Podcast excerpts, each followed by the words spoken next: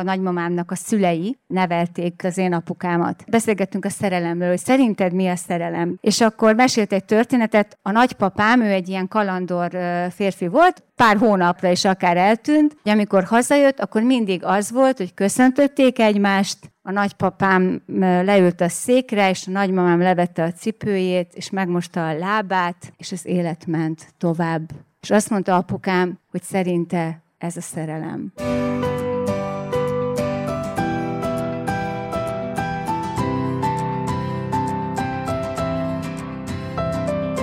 Sziasztok! Még mindig fesztivál nyár és még mindig és boldogan éltek podcast. Csináljuk a fesztivált külön kiadása, hogy Annával ígértük. Ezen a nyáron nagyon gyakran jelentkezünk adásokkal, hogyha jól számoltuk, akkor minden héten júliustól augusztus végéig megjelenünk valamilyen új beszélgetéssel. Ahogy korábban elárultuk nektek, ezeknek egy jó részét a Marosvásárhelyi Kult Fesztiválon rögzítettük, aminek ugye az egyik lelke, megálmodója és szervezője dr. Kádár Anna Mária. Ezeknek a beszélgetéseknek egy részét egy ott kialakított rögtönzött kis kis stúdióban rögzítettük, amelyhez azután is köszönjük szépen a felszerelést az Impulzív magazinnak, amit megtalálsz Facebookon, Instagramon, impulzívmagazin.hu, tehát nagyon köszönjük hozzá az infrastruktúrát, illetve ezek egy részét élő beszélgetés formájában rögzítettük, azaz közönség előtt színpadon ültünk Annával, illetve a beszélgető partnerünkkel, és úgy vettünk föl egyes adásokat. Most egy ilyen adás következik, amelyben vendégünk Kerekes Valéria mese, mesélés és játékkutató, az ELTE tanító és óvóképző karának oktató igazgatója, aki korábban egyébként Mi Terem gyermeked jövője, ismer meg az Edison platformot. Ebben az adásban ez egy januári adásunk volt, már vendég szerepelt Vali. Na hát most egy egészen más oldaláról ismerhetjük őt meg, illetve a téma, amit hallani fogtok, olyan téma, amit korábban már érintettünk, ez a transgenerációs szemlélet kérdésköre, még az első évadban beszélgettünk erről Annával, na most ennek mentünk egy picit a mélyére. Személyes szálak, párkapcsolati szálak, azok kibontása, hatása életünkre. Fogadjátok szeretettel, csináljuk tehát a fesztivált, Kádár Anna Mária, Kerekesvali és Vörös István a Kult Fesztiválról.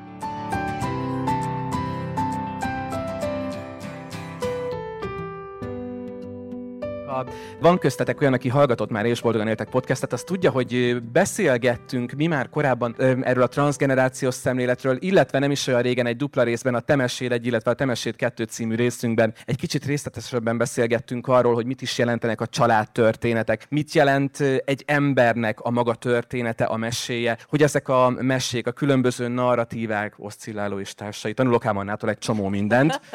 Ezek, ezek hogyan alakulnak, hogyan határoznak meg minket. Ennek fogunk egy kicsit kicsit a mélyére ásni ebben az újabb fesztivál külön kiadásban az Ésbolgán Értek podcastben, amelyben ismét vendégünk lesz Kerekes Vali, aki korábban néhány gondolat erejéig már vendégeskedett ebben a műsorban, akkor az Edison platform színeiben volt a vendégünk. Kerekes Vali, mese, mesélés és játékutató, az eltett tanító és óvóképző, mert legutóbb a nőt ki kellett vágnom a közepéből. óvóképző karának oktatója, Vali, köszönjük szépen, hogy itt vagy velünk. Én is nagyon szépen köszönöm a meghívást, és én is nagyon örülök, hogy újra Anna mellett ült. Mert hogy újra itt van velünk dr. Kádár Anna Mária, és nem csak mint a podcast állandó mesepszichológusa, hanem mint a Kult Fesztivál egyik lelke, ahol rögzítjük ezt a beszélgetést. Szia, Anna! Szia, és sziasztok a közönségnek is, meg a hallgatóinknak is. Transgenerációs történetek a család megtartó ereje. Így határoztátok meg ezt a beszélgetést. Egy kicsit segítsetek nekünk ezt megérteni, értelmezni. Hát azt ugye mondjuk el, hogy ez egy vészmegoldás volt, mert ebben az órában Záher Gábor kellett volna előhagyjon. Csak... Um... Jó, mi az ilyeneket vállaljuk, azt mondtad. Záher Gábornak megbetegedett az anyósa, és nem tudott eljönni. Aztán, hogy ez mennyire igaz történet, vagy nem, azt majd mindenki eldönti magában. És akkor elkezdtünk gondolkodni azon, hogy akkor prevenciós szempontból, vagy ugye ilyen mentálhigiénés szempontból mi lenne az a beszélgetés, ami adna valamit a közönségnek, és hát akkor abból indultunk ki, mi már valiból, valival írtunk egy könyvet, és... Uh, mesepszichológia gyakorlatban, gyakorlatban hogy Vali történetesen pont itt lesz Marosvásárhelyen, hát akkor miért ne kapcsoljuk össze így ezeket a történeteket, és nézzük meg azt, különösen azért, mert hogy uh, itt van velünk egy hangfelvétel is, amit uh, Vali a nagymamájával készített, hogy, hogy azon keresztül, hogy hogy akár személyes szempontból, hogy miért lehetnek fontosak ezek a családtörténetek, hogy miért kell ezeket nagyon-nagyon sokat mesélni, miért kell ezeket úgy mesélni, hogy ne kozmetikázzuk ki a történeteket. Ez biztos, hogy egy olyan prevenciós szempont lesz, amit mindenki el fog tudni vinni magával. Hogy innen jött az ötlet, igazából egy ilyen krízis megoldás. De hogy milyen szép dolgokat szülnek ezek a krízis megoldások. Korábbi részben meséltél már erről, nem nevesítetted szerintem, hogy Vali volt az illető, de elmesélted már, hogy volt egy jó barátod ismerősöd, aki a nagymamájával készített egy felvételt, és ha jól emlékszem, ez a felvétele nem is, ez egy családi erekének készült, igaz? Tehát úgymond konzerválni a múltat? Igen, ugye én délvidéken nőttem föl, és amikor ez a felvétel készült, akkor éppen dúlt a Balkán háború, olyan nagyon sok lehetőségünk nem volt az áramszünetben, és hát nagyon sokat beszélgettünk, és akkor arra gondoltam, hogy jaj, annyira sokat beszélgettünk, de 5%-át hát sem fogom megjegyezni ennek a rengeteg történetnek, és akkor még ezek a kicsi kazettás Walkmanek voltak azzal, vagy nem Walkman, hanem hogy Diktafon. hívják? Diktafonok, köszönöm, amelyeket fel lehetett venni, és akkor kölcsönkértem sok kicsi kazettát, és akkor mondtam a nagymamámnak, hogy na, akkor én még magáztam a nagyszüleimet, anyukámat, és mindenkit magáztunk szinte a szüleinken kívül, és akkor mondtam, hogy nagymama, akkor most fel fogok venni egy felvételt. Öt és fél órán keresztül abba se hagyta a mesélést, úgyhogy ebből hoztunk egy részletet, ami valójában az egész beszélgetésünknek egy magját adná, és arról beszélgetnénk, remélem, hogy legalábbis ha imádtam, meghallgatjuk? Meg, és, és akkor igaz? szerintem induljunk ezzel, és akkor kibogozzuk, hogy miért, miért pont ez, és kinek milyen kapcsolódása lehet egy-egy ilyen történethez apukám azt tudott szerni valamennyire, de anyukám nem tudott. És a apukám egy kicsi szereteje volt, és akkor mindig mondta, hogy menjek a vínójé. És mindig leütetett, és akkor mindig, mindig arra nagyon visszaemlékszik, még mai napig is néha, hogy az adta velem, hogy vedd ki, vedd ki a szívemet, tégy egy követ oda, hogy ne fájjon, ne szajogjon, ne szerezzen soha. És most, mikor úgy fáj a szívem, akkor én is úgy gondolom, hogy de is jó volna egy követ tenni helyébe. Hú, Vali, hát... Erős mesélj. kezdés. Erős start. Igen, kemény felütés, azt hiszem. Igen, tehát, hogy, és most ez a felvétel 28 évvel ezelőtt készült, azóta már a nagymamám a egekből néz le ránk, és most hallgattam meg karácsony előtt, nagyon hosszú idő után újra. És nem emlékeztem, el, tehát erre a, a dalra nem emlékeztem, viszont arra, hogy én hányszor éltem meg ezt, hogy egy, inkább egy követ tennék oda, hogy ne fájjon és ne sajogjon, és hogy, hogy milyen érdekes az, hogy a, hogy a nagymamám nagyon korán lett édesanyja, 15 évesen lett annak idején édesanyja, ezért nagyon korán lett nagymama is, és valójában az egész meséhez, játékhoz való kapcsolatomat neki köszönhetem, mert ő nem nőtt föl úgy nézte a mazsolát a fekete-fehér tévén, hogy nem lehetett onnan el cibálni, meg semmit. Tehát olyan, úgy tudott játszani, hogy ö, talán jobban. Tehát az, hogy két és fél óráig hintáztat és énekel, az neki teljesen normális volt. Tehát, hogy minden, minden létező ö, dolgot megkaptam szerintem gyerekkoromban, amit meg lehetett kapni, és nagyon-nagyon sokszor ö, ö, mesélt nekem, de nyilván nem értettem meg, és azt hiszem, hogy most értettem meg, hogy mit jelent ez a ez a dal, hogy miért volt neki ez ilyen fontos, és hogy az apukája miért énekelte ezt, mert az ő történetét is elmeséli egyébként, tehát a szülei történetét is elmeséli ebben, a, ebben az életúti interjúban, miután megtudtam, hogy ezt úgy hívják, rá, rá tizen nem tudom hány évvel. Mert hogy Vali, ez egy sok egy órás fölvétel, miért ezzel a klippel érkeztél? Külön kérted, hogy ezt igen, szeretnéd igen. megmutatni. Hát azért, mert azt gondolom, hogy, hogy éppen ebben van ez a transgenerációs hatás, hogy tudattalanul is tovább ment ez a gondolat úgy is, hogy, hogy nem tudtam, de nagyon sokszor közvetítettem én is, akár azzal, ami történt velem, vagy ahogyan, ahogyan megéltem bizonyos történeteket. Tehát, hogy én is... Tehát, hogy Ezt nekem, akartam mondani, ez nagyon régi szokban volt. Igen, tehát, hogy a, az én apukám is nagyon ilyen, ilyen kis csintevésekre sokszor rávett, a, a, a nagymamám fia, tehát a, a apai nagymamámról van most szó, és hogy, hogy hogy vitte ő tovább az ő nagypapájának ezt a csintevését, meg azt, hogy így tovább a történeteket, de azt hiszem, hogy ez az, például az én párkapcsolataimra való hatását, azt nagyon éreztem ebben, a, ebben a, az egészben, hogy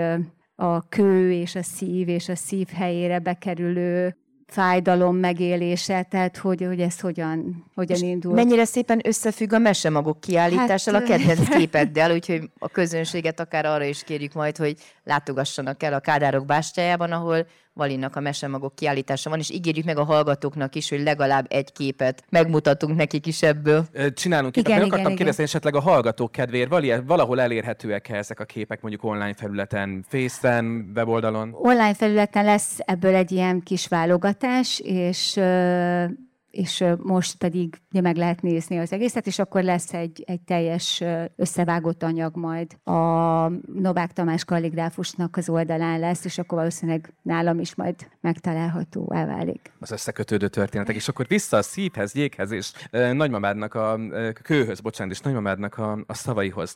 Azt mondtad, hogy akár e, a párkapcsolataidon is érzékelhető volt, vagy értelmezhető voltak utólag a, a nagymamádnak ezek a, a szavai vagy gondolatai. Mit jelent ez? Mert ö, azt most nem tetted hozzá, de amikor beszélgettünk előzetesen, akkor emlékszem, úgy jutott, hogy, hogy tudattalanul. Hát, hogy tudattalanul is volt olyan, hogy ugye azt a nagymamám életútján nagyon szépen végig lehetett követni, és szerintem nagyon sokatoknak a nagyszüleinél, hogy akiknek a háborús időben voltak szülők, tehát ahol elhalt akár a háborúban valaki szeretteik, és utána újra összeházasodtak, újra lettek gyerekek, és valahogy akaratlanul is mozaik család lett, úgy, hogy nem akarták, hogy ez legyen és hogy nagyon-nagyon sokat tűrtek. Tehát, hogy nagyon sokan éltek úgy hosszú ideig párkapcsolatban, hogy, hogy igazából egymás mellett éltek, és nem pedig egymással éltek.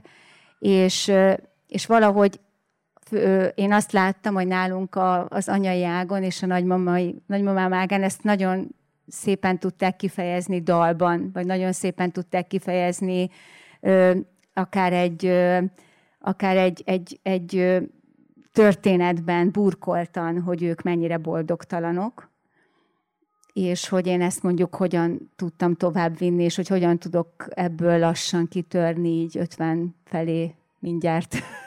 Mert hogy, hogy valóban ugye erről van szó, hogy hogyan fejtjük föl ezt az örökséget. Na most én vizsgáztatom, Annát pedig ő szokott engem adásban. Ő szokta kérdezni, na István, ezt melyik adásban mondtuk? Most én kérdezem, nem rém lette, amit Vali mondott, hogy melyik adásunkban hangzott el hasonló. A házasulandó lánynak adta talán vagy a nagynéni, vagy a nagymama tanácsként, hogy kislányom, ki kell bírni. Na hát ez biztos nem tudom, hogy melyik adásban mondtam. Ezeket mindig te tudod. Ez nemrég volt, Igen. egy pár adással ezelőtt is ezt a Hevesi Kriszta, dr. Hevesi Kriszta Jaj, mesélte. tényleg, igaz. Hogy, és igaz. ez nem is régi történet. Tehát amit mondasz, az tényleg olyan hozzáállás, vagy olyan gondolatoknak a halmaza, amik még a mostani 30-asokat is szerintem úgymond fertőzik, és hogy mondod, generációkon átívelő mondatok, gondolatok ezek például. Hogy igen, a nőnek az a dolga, hogy, hogy a házasságban abban legyen jó feleség. Nem mit jelent a jó feleség? Van mit enni az asztalon, amikor az ura éhes, akkor melegíti a mikróba, amikor sör kell szalad a hűtőhöz. Ezek lassan kopnak ki, mhm. és ezek valahogy beleépültek.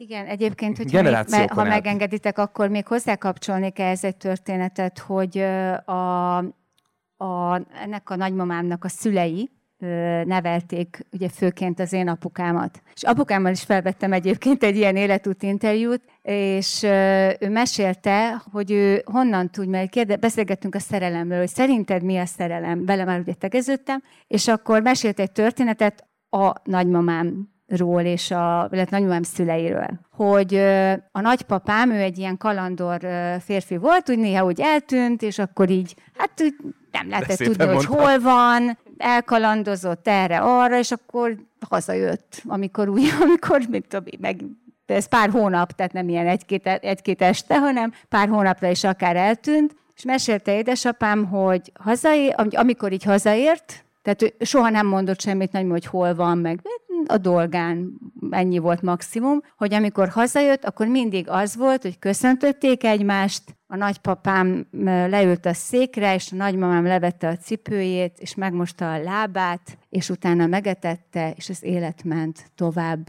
És azt mondta apukám, hogy szerinte ez a szerelem. Tehát, hogy valaki, valakit annyira szeret, hogy minden, hogy, hogy a, az útról megjövén nem, a, nem az van, hogy na, és akkor számon kérjük, hogy merre voltál, hanem, hanem ez is, ez öröklődött utána így tovább. Ezt akartam mondani, hogy ez nagyon-nagyon szépen hangzik, de hát igazából Szabó Lőrinc is gyönyörűen megírta a semmiért egészen be, hogy számára mi a szerelem. Csak hát Igen. hát amikor nem tudom, így gyerekekkel szoktuk olvasni, már a 18 éves lányok is úgy olvassák, hogy ez mekkora paraszt volt. Elnézést a kifejezésre, de hogy konkrétan így olvassák ezt. Mert, mert Isten nő... magyar tanár többek között, és hogy... Mert hogy egy, egy fiatal nő így éli meg, hogy amikor azt mondja a férfi, hogy mint lámpa, kicsavarom, ne ég, ha nem akarom, az, hát menj már, hát mit gondolsz, mit képzelsz? Ez egyébként valahol egy kicsit talán mondhatjuk, hogy egészségesebb hozzáállás, mint mondjuk a hazaért és megmosom a lábát? Hát nem tudom. Én nagyon sokat gondolkodtam. Először, Én amikor kicsi voltam, akkor nagyon meghatottam, hogy wow, ez meg... Mert ez olyan szép, de... És akkor ez, és akkor, amikor már én is jelképesen nem tudom hány lábat már megmostam, akkor úgy éreztem, hogy már ez... nem mosogatnék ki az én olyan sűrűn ilyen lábakat. Már egy kicsit talán túl kéne lépnünk a mesében, ugye, amikor a király kisasszony megcsókolja a békát, és akkor fehér, her, fehér lovon jövő hercegé változik, hogy az egy rossz fordításnak az eredménye, mert a király kisasszony a falhoz vágja a békát. Amikor ugye az bekérezkedik az ágyába, és a tányérjából akar enni, és azt mondja, na ezt velem nem.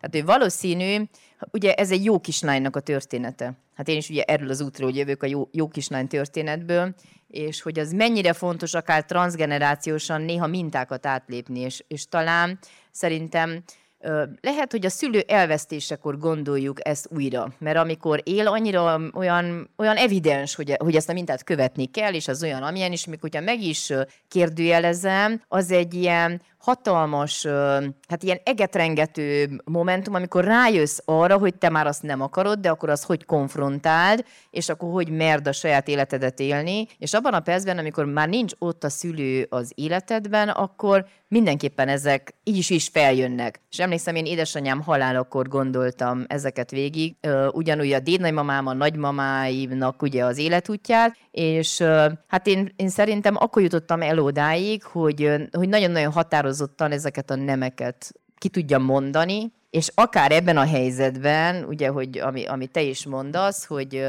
ugye levenni a cipét és megmosni a lábát, akkor, akkor lehet, hogy azt mondanám, hogy jó, itt most az ajtó becsukódik, és én már nem mosom meg többet a lábadat, mert ez így nem oké. Okay mert ez egy, egy igazából egy érzelmi abúzus, tehát hogy nagyon romantikusan hangzik egy részről, de a másik részről, meg ugyanúgy, tehát mi van annak a történetével, aki vár? Vár egy napot, vár két napot, nem tudja száz napot kell várjon, nem tudja valaha hazajön, tehát ez egy nagyon erős önfeladás a másik oldalról, és szerintem ez, ez mindenképpen a másik történet része, mert hogy, hogy szerintem, hogyha van szerelem meghatározása, az Angel Ivának az a verse, hogy szerelem, hogyha egyik a másikat repülni hagyja, de hogyha zuhan, akkor fél félszárnyát kölcsön adja. Tehát, hogy ott lenni jóban, rosszban, mert hát ki tudja, mi történt ott egy-két hónap alatt, nehéz időkben, van-e mit enni, ugye amikor apaként magára hagyod a gyerekeidet és a feleségedet, az már nem egy tehát, hogy nem egy szimmetrikus kapcsolat, az egy alárendelődő kapcsolat. Hogy van egy férfi, akkor jön, mehet, de azért az asszony üljön otthon. Hát ez nem oké. És ugyanúgy szerintem, ami szerintem itt nálunk az erdélyi társadalomban is egy hatalmas kérdés, és ahányszor ilyen párkapcsolati előadásokat tartok, mindig ezek jönnek elő,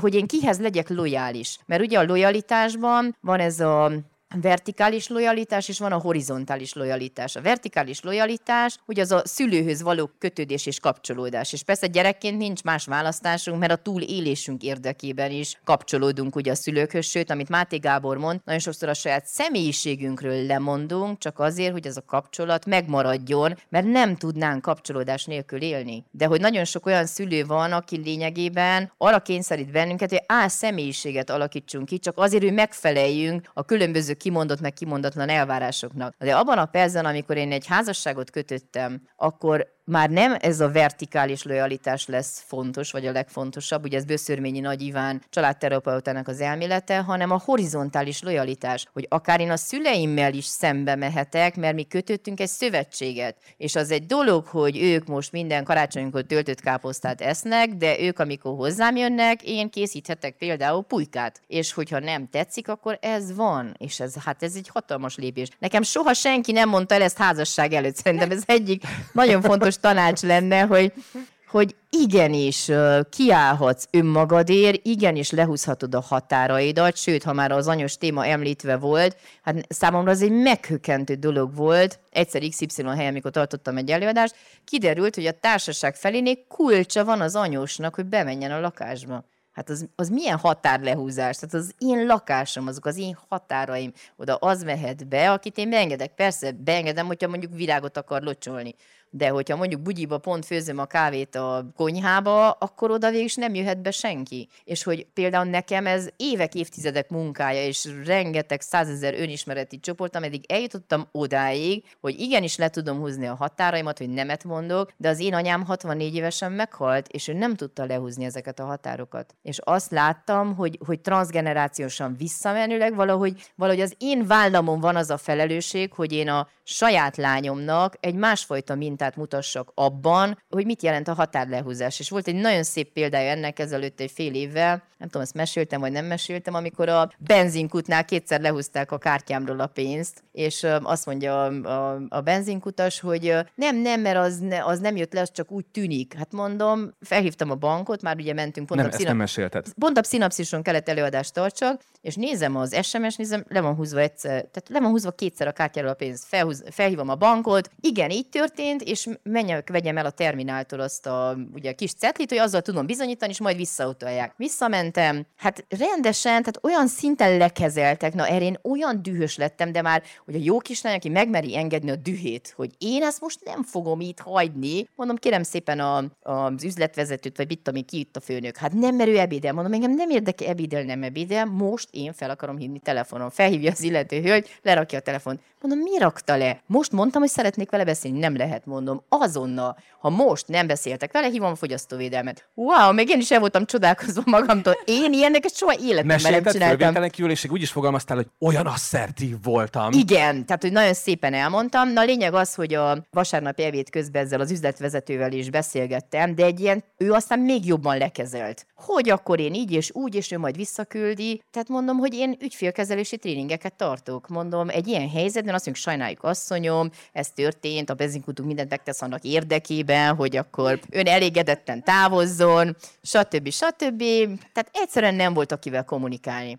Kimentem, ugye a benzinkúton mondom, jó, most nem mondom meg melyik benzinkút, XY benzinkút országos vezetőjével fogok beszélni. Hát nem olyan nehéz elérni, felmész a LinkedInre, egyszer beütött, hogy ki az, egy 35 éves csaj, egyből LinkedIn, ott voltam, el, leírtam ott mindent, és 10 perc múlva kaptam egy választ, hogy nagyon sajnálja, és hogy azonnal el lesz intézve, egyből meg is kaptam e-mailen a számlát. Hát ezt az én anyám, vagy nagymamám, vagy szerintem az egész ősöm itt mindenki veregett a vállamat. Na ez igen, Kádár Anna Mária. És, és a mit, lányod mit és, mondott? És a lányom, na ez volt szerintem, ez volt a minta átlépés igazából a családban, hogy kellett ez a benzinkutas sztori. Anya, szerintem ezt egy kicsit túltoltad. na de, Következő lépés, az osztályban egy konfliktus helyzet, mit tudom én, összevesztek ott valamin, és nagyon sírt, és nagyon el volt keseredve, és beszélt az apja is az illető gyerekkel, és akkor nem oldódott meg. Mondtam, Lilla, jó, apát beszélt egyszer, beszélt kétszer. Te anyát láttad a benzinkutnál, ugye? Na mondd meg annak az XY-nak, ha anyát felmegy az iskolába, ennek nem lesz jó vége. Lehetett látni, ha kihúzza magát. És talán, hogyha visszaemlékszem, ugye így a családi mintán belül, hát az apám nagyon sokszor kiállt értem, sőt, hát ő sokszor átesett a másik oldalára, szintén kommunizmus ideje alatt vért kellett venni, nem tudom, volt valamilyen vizsgálat. És jöttek a protekciósok, mint régebb, ugye, hogy bement ez is, bement az is, na apám jutott egy ideig, úgy, mint Toldi Miklós tűrte, ameddig tűrhette. Egyszer bement, rázárta az asszisztensnek és az orvosokra az ajtót. Azt mondta, itt senki be nem megy, nem tudom, hogy románul mondott amit azt nem értettem, de ameddig az ő lányát be nem veszik, és ez mi az, és hogy van. És akkor rögtön kinyílt az ajtó, és akkor levették a véremet, tehát az apám, ő mindig ilyen nagyon asszertív, hát nem én sokszor agresszív is, nem csak asszertív, Hát, de nagyon megvédte a határokat, de, de hogy nekem, tehát így most már tényleg így 48 évesen jutottam el odáig, hogy ezt az egész, tehát hogy ezt a fajta mintát, mert végülis én is ugyanezt kaptam, hogy ki kell bírni, el kell fogadni, ez így van, nem lehet megváltoztatni, nem lehet nemet mondani, és én nagyon-nagyon sokat kínlottam ezzel a nemmel, és azt még a, most a, na, na. a, a Priger Zsoltos podcastbe is. Igen, Priger Zsoltal is lesz majd egy fesztivál kiadásunk. És szerintem ez érdemes kétszer megismételni ezt a mondatot, hogy aki nem tud nemet mondani, annak az igenje sem ér semmit. És ez egy nagyon kemény mondat, vagy legalábbis nekem is,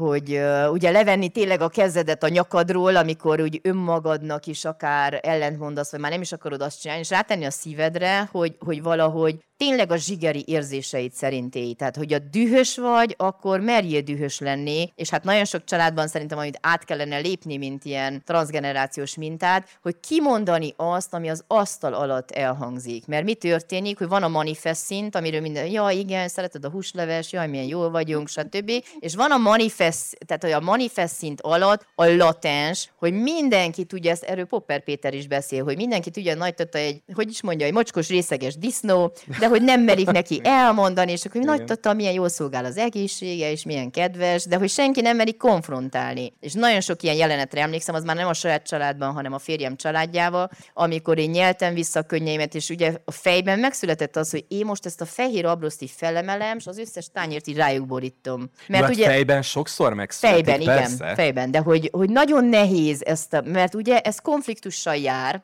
nagyon sokszor, és nagyon sokszor beleragadsz a fekete bárány szerepbe. Hát te nyilvánvalóvá tetted azt, amiről senki nem beszélt Na de eddig. ezt kérném, hogy erről a szerepről beszéltek, pontosabban az útról beszéltek, mert ugye Vali is úgy fogalmazott, hogy meguntam már, hogy lábakat mosok, tehát hogy azért ez nem úgy történt, hogy egyszer volt egy rossz tapasztalatom, lehet, hogy mama rosszul csinálta, és holnaptól én másképp, hanem hogy ez egy, egy nagyon kemény tanulási út, és azért ezt végig kell járni. Ennek vannak gondolom ugyanúgy stádiumai, mint ahogy mondjuk egy veszteségnek a feldolgozásának vannak stádiumai, ebbe segítsetek, mert ugye nem nem tudunk nyilván generációkat ugrani, hogy tudunk lépdelni. Hát bocsánat, csak muszáj visszakapcsolódjak itt a Annának még a történetéhez. Borításra, mert vagy mire? Nem, mert csak annyira, annyira eszembe jutott, hogy ezt mesélted, hogy, hogy az ellenállás, és hogy egyszer csak te elmondod, hogy te nem fogsz húslevest tenni többet, vagy nem így fogsz enni, hogy egyszer a bátyám, van egy 7 évvel idősebb bátyám, és eldöntöttük délvidéken, ez nagyjából ugyanaz, mint, mint itt, hogy mi vegetariánusok leszünk nem eszünk többet húst. Ez, amit a bazin egy görög laxiba, akkor sütök hát, neked bárány, és igaz? akkor, igen, és akkor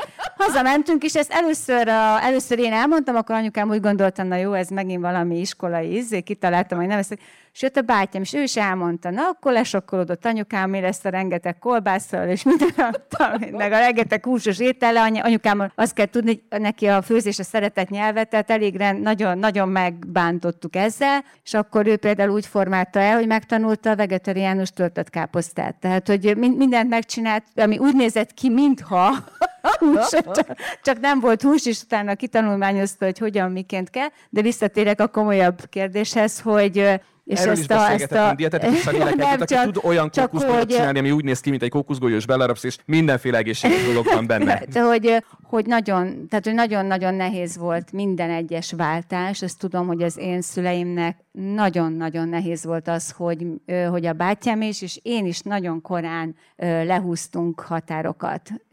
Én, én később a bátyámhoz képest, de, de az, hogy mi megborítottuk ezt a mintázatot, és például mind a ketten kiléptünk abból a házasságból, ahol nem éreztük magunkat komfortosan, hát ez aztán a, majdnem a vegetariánus lettem, csak egy másik módon.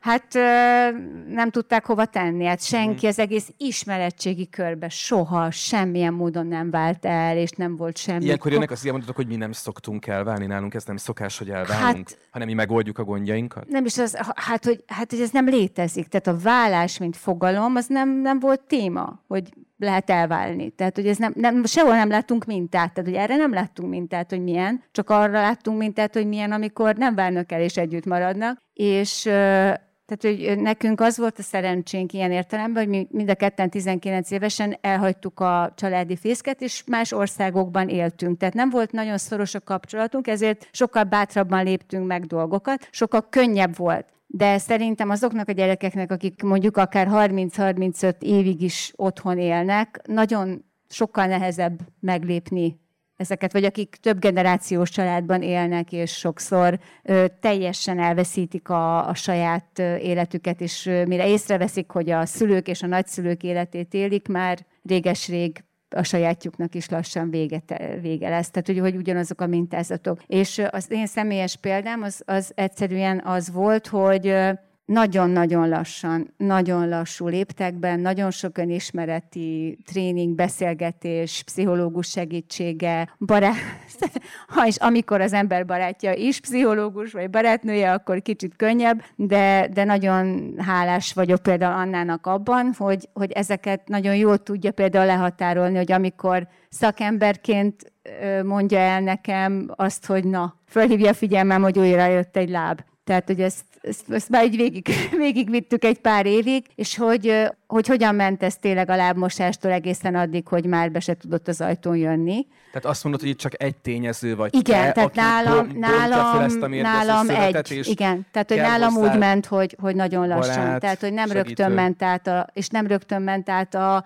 teljes lezárt, tehát ez, hogy becsukom az ajtót, hanem ilyen kicsi léptekben ment, hogy először csak a Na, levette cipőjét, de nem mostam meg a lábát. Na, de akkor is utána akkor már le se vette cipőjét, és utána be se jött. Tehát, hogy, hogy ezeket hogyan tudtam így nagyon lassan, szimbolikusan leválasztani. De nagyon-nagyon-nagyon nehéz volt megérteni, hogy újra és újra termelem ezt a mintát, és hogy megkeresni, hogy hol van az a pont, ahol én ezt újra és újra generálom, és hogy, hogy meg lehetett azt csinálni, és most azért merem elmondani, mert már éppen feloldoztuk ezt a konfliktust, de de hogy tény, megtörtént az, hogy, hogy például az én édesanyám eljutott egy olyan állapotba, hogy olyan mélyen beleszólt már a mindennapi életünkbe, hogy, hogy, hogy én azt mondtam, hogy nem. És, nem, és, és fél évig nem, nem, nem tudtam vele beszélni, mert azt mondtam, hogy, hogy nem tudok, nem tudom újra ezt az ajtót kinyitni, és újra beengedni azt, hogy meghallgassam, hogy megint nem vagyok jó, megint nem csinálom jól. És kellett fél év mind a kettőnknek arra, hogy, hogy ezek így meg, meg tudjanak érni. Hát, hogy most ez hogyan működik, nyilván mindenkinél más. Hogyha ebben valaki tényleg kicsit szeretne elmélyülni, ez most itt a reklámhelye, az És boldogan éltek első évadjában volt egy Életeken át című adásunk, ahol ezt a transgenerációs szemléletet mutatja be Anna, illetőleg nem olyan rég volt egy a Temeséd, egy Temeséd 2 című adásunk, amiben szintén beszélünk erről.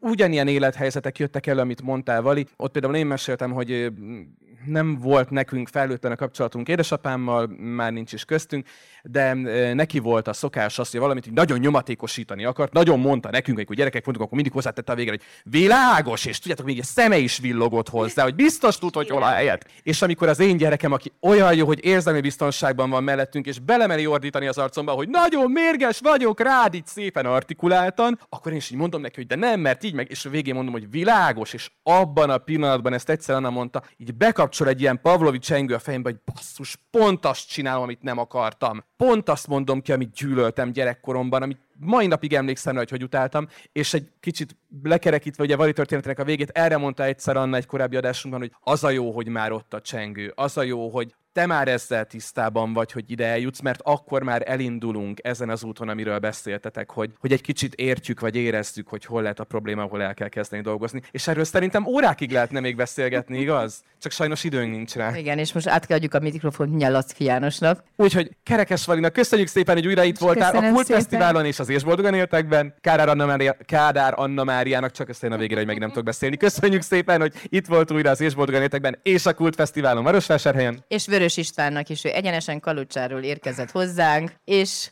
a nyári, igen, csináljuk a fesztivált című külön kiadásban lesznek majd meghallgathatók ezek a részek is. Köszönjük, Köszönjük szépen! szépen. Ja,